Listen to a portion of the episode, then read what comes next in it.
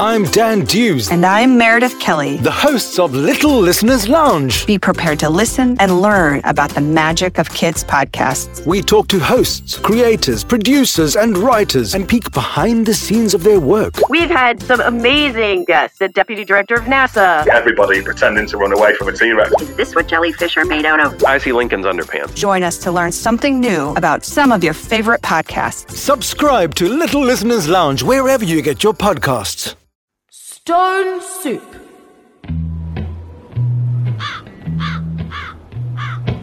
One day, a weary traveler was passing through a village. Times were hard, and people were not particularly warm or hospitable to strangers, or to each other for that matter. They looked at the traveler with suspicion from behind closed doors and locked windows. There's nothing to be afraid of. He called out to the empty streets. I'm only a simple traveler, looking for shelter for the night and a warm meal. A door creaked open, and a face looked out cautiously. You find nothing here, stranger. We have no food, we're weak, and our children are starving. If I was you, I'd just keep moving on. Oh, no, no, no, no, no. I have everything I need for a meal. He said, Actually, I was thinking of making some stone soup. Stone soup? Stone soup. And I'd be happy to share some with all of you. and with that, he took out a large iron pot. Then he gathered some wood and lit a fire. He filled the pot with water.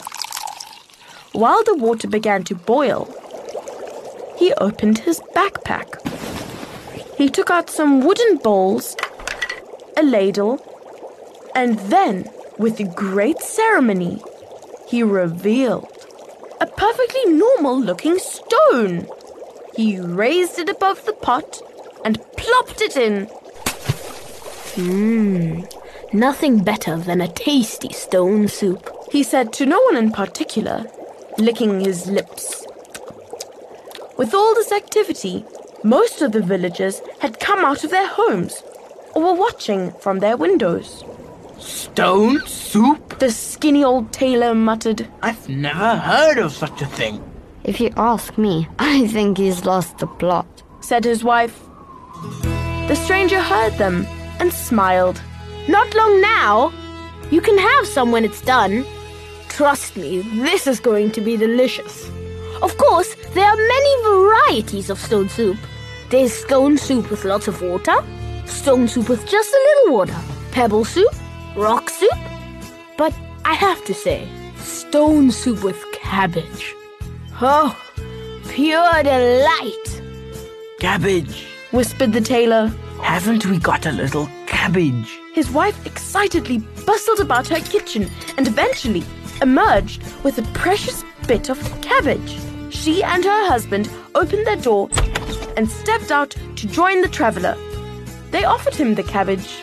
It's not much. No, no, not much at all. But, well, stone soup with cabbage does sound good. Wonderful. cried the stranger, and expertly chopped the cabbage and added it to the soup. He continued to stir the pot, occasionally dipping his ladle in to taste, then smacking his lips with satisfaction. It's coming on well. You know, once I had a stone soup with cabbage and a bit of salted beef. It was amazing. Truly fit for a king. Shortly, another door opened.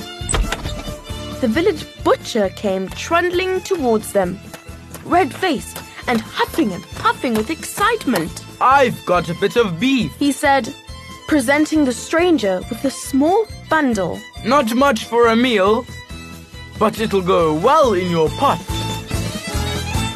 and in went the beef. The butcher and Mr. and Mrs. Taylor looked on hungrily, a gleam of excitement in their eyes. Another door opened. I've got a few potatoes. And another door. How about some carrots? Mushrooms? Some onions, too. And I think I've got a bunch of celery somewhere. A crowd began to gather around the fire. Soon, the whole village was offering all kinds of things from their garden or pantry in the hope that the soup would taste better. People were laughing and smiling, telling jokes, Knock, knock. Who's there? and even playing music.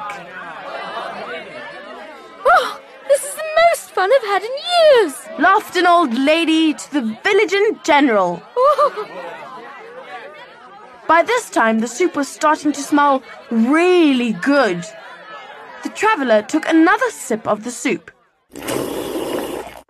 Everyone looked on expectantly, in silence. It's done. He declared. And then he began to ladle generous servings of soup into bowls and handed them around. Outstanding. Marvelous. Delicious. Excellent. Wonderful. Everyone thanked the traveler for the marvelous stone soup. The village elder approached the stranger and asked, We don't have much money, but we would dearly like to buy your magic stone. The traveler smiled and replied, It was not this ordinary stone that made the soup taste so good. The villagers gasped. It was the other ingredients that all of you so generously contributed.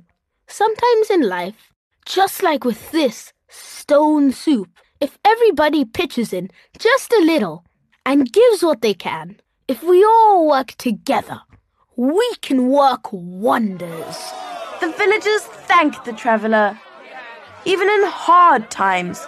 In fact, especially in hard times, the villagers became kinder and more helpful to one another. By working together, no task or challenge was too great for them to overcome.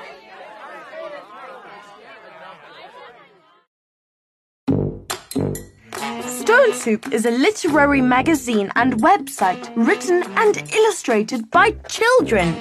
They have been inspiring under 13 year olds to read, write, and create their own artworks for publication since 1973. Now, as well as 11 issues of Stone Soup magazine every year, they constantly publish fresh new writing and reviews at their website, stonesoup.com, as well as producing a series of books all by kids. They are based in Santa Cruz, California, and have a community of readers and contributors all around the world who love the selection of great short stories and poetry, beautiful art, and photography, and thought provoking reviews that they publish. All of it by children. Why not get a bit of Stone Soup's inspiration into your life? Find out more by visiting them at stonesoup.com. You'll be amazed at just how creative kids can be, just like you.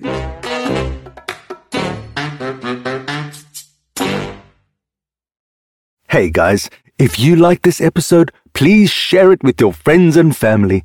It is one of the best ways to support BKFK Storytime.